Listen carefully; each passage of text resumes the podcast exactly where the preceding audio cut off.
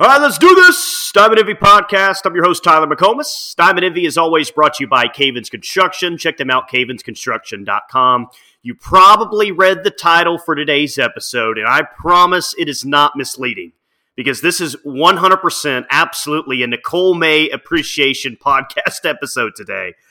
Uh, wow, what a weekend. I am just so happy for her and what she's been able to do this weekend. It's just been fantastic and so much fun to watch. Um, which, by the way, um, I- am recording this as the Sunday game is going to start here in about 45 minutes. But, you know, we got the Super Bowl going on later tonight. I've got some duties there. So I, I thought it was, you know, already safe to record before the last game has started. Honestly, because I think Nicole May is 100% the story of the weekend. And I, I think there's a lot to take away here, but I think it's just such a great example of seeing something through. You know, like this isn't an anti-transfer portal stance by me. I think there's a lot of good things that can come with the transfer portal and has come with the transfer portal. Look at Haley Lee. Anyone else excited about her after this weekend? Yeah, I, I thought so. But, you know, Nicole May could have been a player that entered into the transfer portal last year. And honestly, no one would have blamed her for that. And no one would have thought any different um, of her if she would have entered into the portal. You know, to be fair, she wasn't Jordy Bahl or Hope Trautwein last season. Nicole May was your number three a year ago.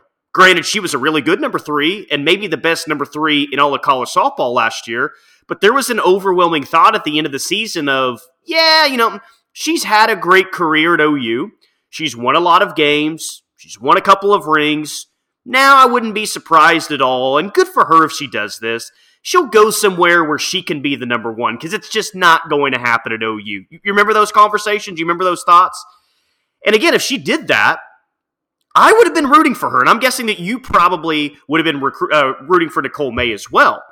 She would have found somewhere to be the number one. I, I have no doubt about that. But instead, she stuck it out here. And despite Jordy Bahl coming back, despite Storako and Deal coming in, like she stayed. And this team is undefeated as I'm speaking right now because of her decision to come back. But Patty tried to tell us earlier in the week that Nicole May was poised to have her best year. Patty knows best, and she's the GOAT for a reason. But it really, after this weekend, looks like there's a really good chance that that, that can be true. And just what a spot last night. Washington has all the momentum. Jordy didn't have her best stuff. You're playing a really good program out on the West Coast, and Patty says, All right, Nicole, you're up. And she came in and was brilliant as a reliever. Not an easy thing to do, especially when you've kind of been a starter your whole career.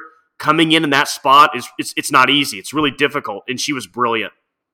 When the pressure was at the highest last night, she brought her best stuff and she got OU out of a couple of necessary jams at, to win that softball game last night. It was huge. And, you know, this isn't the first time in Nicole's career that she's been good in clutch spots, but that team needed her last night. It really needed her last night, and she came through. To leave them loaded like that in the fourth and to come back and close it out, striking out, what, seven of the last nine, or excuse me, seven of the last 11 hitters she saw? Come on now. She's the player of the week for me.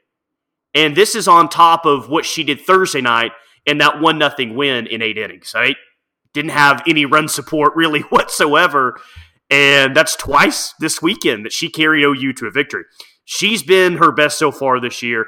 18 strikeouts already in just 10 and a third innings. Only allowed five hits, no runs allowed. Nicole May's been elite this weekend. And again, like I guess I haven't watched everyone in college softball this weekend. I've watched a lot, but Nicole May, it's it's going to be hard to find someone else who has been as dominant as her in the entire sport over the past weekend. You know, it she'll continue to be a huge part of the team this year. Right? She's your best pitcher this weekend. And what I love last night and even going into earlier this morning, I love all the support that she's getting on social media. I saw Jackie tweeting about it. Um, I saw that Seth was tweeting out about it as well. Alex Storako, really everyone that watched that game was saying how awesome Nicole May was and, and giving her props for the tough spot that she was put in and able to come through. It's hard to not be a really big fan of Nicole May. I, I know I am, and I can't wait to see what she does uh, for the rest of the year. Um, I, I, do have a few other observations uh, about the Mark Campbell Invitational this weekend, and we'll get to those. But real quick, I uh, want to remind you title sponsor of the Diamond Envy podcast is Cavens Construction. Mold testing, they'll do some mold removal. Uh, they do it all. Five star player, like we say all the time, just like Tiare Jennings. But uh, tornado response, smoke and fire damage restoration and cleanups, uh, structural emergencies, winter storm responses, snow removal. Hopefully, we're not talking about that anymore around the state of Oklahoma. But but they do it all: dumpster rentals, dryer clint cleaning, uh, cleaning, air duct cleaning. So 13 years in the business. They do roofing in Oklahoma, Kansas, Texas, and Arkansas. Environmental work in Oklahoma, Kansas, and Arkansas. Uh, CavensConstruction.com for uh, how they can help you. They are the surgeons of property damage, and they put your property back together. Go support uh, Gary and the team because they support this podcast and uh, OU athletics. All right, so some some takeaways from the weekend. Maybe Jen Schroeder is right. Maybe OU won't hit 80 bajillion homers this year. OU's a tad off pace of that so far. But look, I'm not worried about this team at the plate. And I, I don't think that you should be either. And if there's there's a few out there that are worried about the offense and worried about the bats, I, I think you have unrealistic expectations. Like, has this offense been elite this weekend? No, I no, I, I don't think that that's been the case. It can be better, but guess what? I think it will be better. And I think I have enough of a sample size with so many of these players in the past to have that take. And let's also remember this goes back to the unrealistic ex- expectations. OU's played some really good teams this weekend. Washington's got a squad, and I don't I don't think that they're ranked high enough right now. I know they're in the top 25, but I think Washington's better softball team than maybe with that ranking that they have next to their name shows. That this, this team is fine. Like, don't panic. They're they're okay. Like, I refuse to be any sort of concerned with this offense. Not at all. I I know Brito's going to hit, and Brito did had a huge home run against Washington on Saturday night. I know Grace. I know Jayda. I I know when they get healthy again, that's when they're going to be their best. Right. We also have to remember that D1 softball had your starting catcher, Kinzie Hansen, ranked what? In the top 20 of players going into the season? I'll remind you, Kinzie Hansen didn't play for OU this weekend. So the offense will be fine. It will be better moving forward. And I don't think it's going to take them very long to look a lot better offensively. Like, again, like 45 minutes away from game two, like it probably happens on this Sunday and it probably continues into the next week. Don't panic. Don't worry about the offense. I also refuse to be concerned about the defense. Um, Seth Olivares tweeted this out. Seth, is it Oliveris or Oliveris? Let me know on that. But he tweeted this out, and I agree. Seth said, you know, through four games this year, OU's had four errors. And through six games last season, OU had five. And he says, something tells me that we'll be fine. I, I agree with that. Because I think we can all agree that OU was an elite defensive team last year, right? I think it's the same thing with the bats. I have enough of a sample size to know that Grace Lyons is an elite shortstop.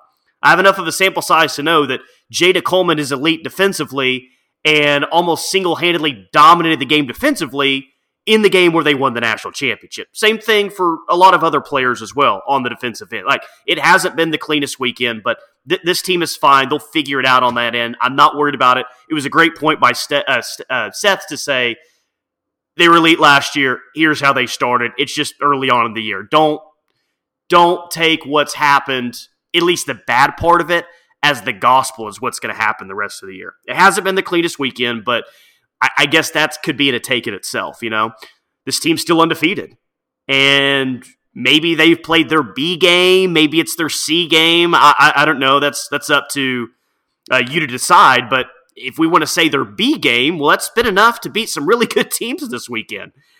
And I don't think anyone's going to argue with me that this team will find a way to play its best softball. I know that, you know that, we, we all do. So, no, I it wasn't the perfect weekend. That's okay. I mean, it was a perfect weekend in terms of, as I'm talking to you, how many losses they've had, but what their expectations are as a team, it was not the perfect weekend whatsoever. But that's okay. Like, this team has some things it needs to focus on. Cool.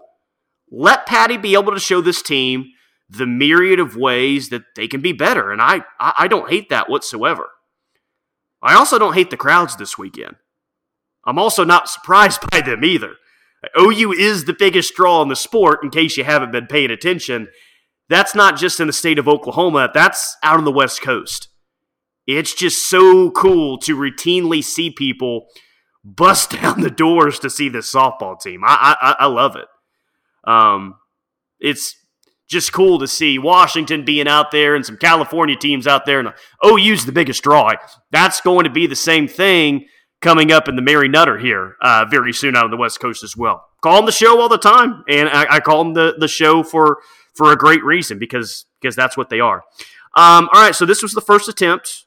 Uh, it's almost like a post game type of a podcast. We're gonna try to do this all year long. Um, after a big weekend or a big weekend series, uh, have an episode drop on on Sunday. Little short, little wrap up things, kind of some overwhelming thoughts. Um, about what I thought over the weekend. And you guys know that I love interaction. That's with the, the radio show on the ref, that's with this podcast. So if you're watching this team at all this year and you've got a take or you've got an opinion with what's going on, fire those in my DMs on Twitter at Tyler underscore McComas or email me, Tyler McComas08 at yahoo.com. I'd love to share your opinions because I want everyone that listens to this to be a part of it. I know Jessica, well, she did this when Kinzie had the appendix issue. She's like, hey, just in case you didn't see this, uh, she's not going to play this weekend. I, I love that. I, I, love the interaction. And I want to bring your takes and your opinions to the podcast as well because OU's got a very knowledgeable softball fan base. Like, that's one thing that is very evident on social media. It's very passionate fan base. Jen Schroeder found that out the hard way this week but it's also very knowledgeable, and I want to get as many of you um, involved as well. So we'll continue to do this, like some post game podcasts throughout the year. Going to do that all year long. Again, thank you for all the support. Heard from Harry James Taylor earlier this week. Uh, heard from Glenn Warshaw after the last episode. By the way, Glenn thinks Tiare is the MVP this year. His surprise player is Kierston Deal, and Glenn's favorite player is Grace Lyons. Kind of hard to argue with that. Our favorite player on the Diamond Envy podcast is Rylie Boone for this year. But Nicole May, might, uh, Nicole May might be number two. Yeah. Let's go, Nicole. That great weekend. Love it. Thank you for listening as always. Love you guys. Let's have a blast this season talking OU softball, and I'll talk to you next week. Right here on the Diamond Envy podcast, I'm your host, Tyler McComas.